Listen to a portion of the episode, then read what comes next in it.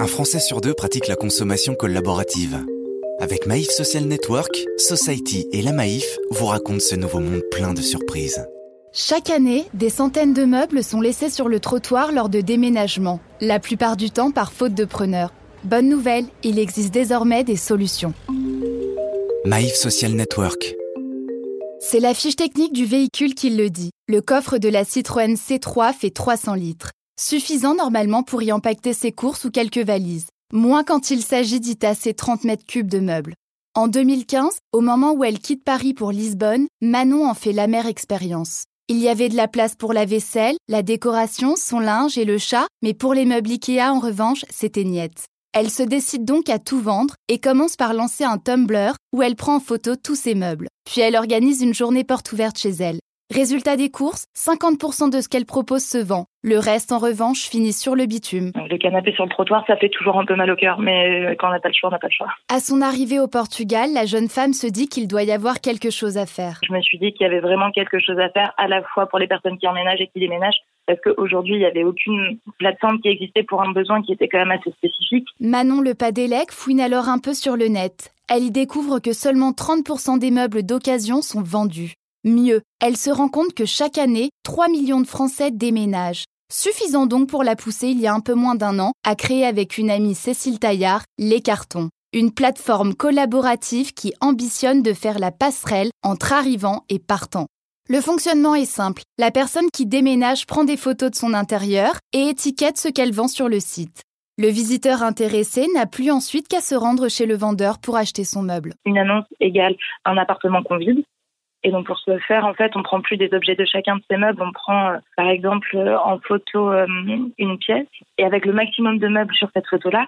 Et là, on étiquette virtuellement tous les meubles qu'on vend.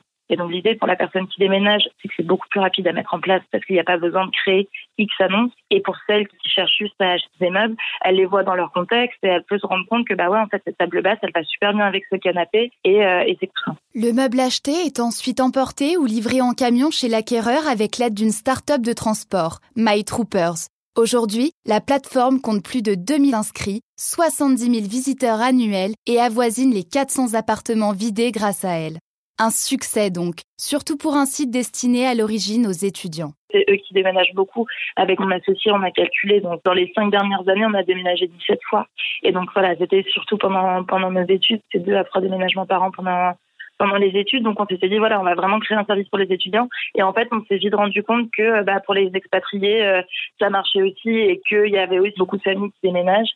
Et après, dans certains cas un peu, un peu moins joyeux, tu as, aussi la, la, partie décès. Et donc, du coup, euh, vider les maisons de. Voilà. On n'en parle jamais, mais c'est vrai que qu'on le voit aussi un peu sur la plateforme. Manon aime parler des trois aspects que met en avant les cartons la réutilisation, l'humain et les économies. Éviter de racheter des meubles euh, neufs alors que qu'il y a des gens qui, qui le vendent euh, juste à côté de chez vous.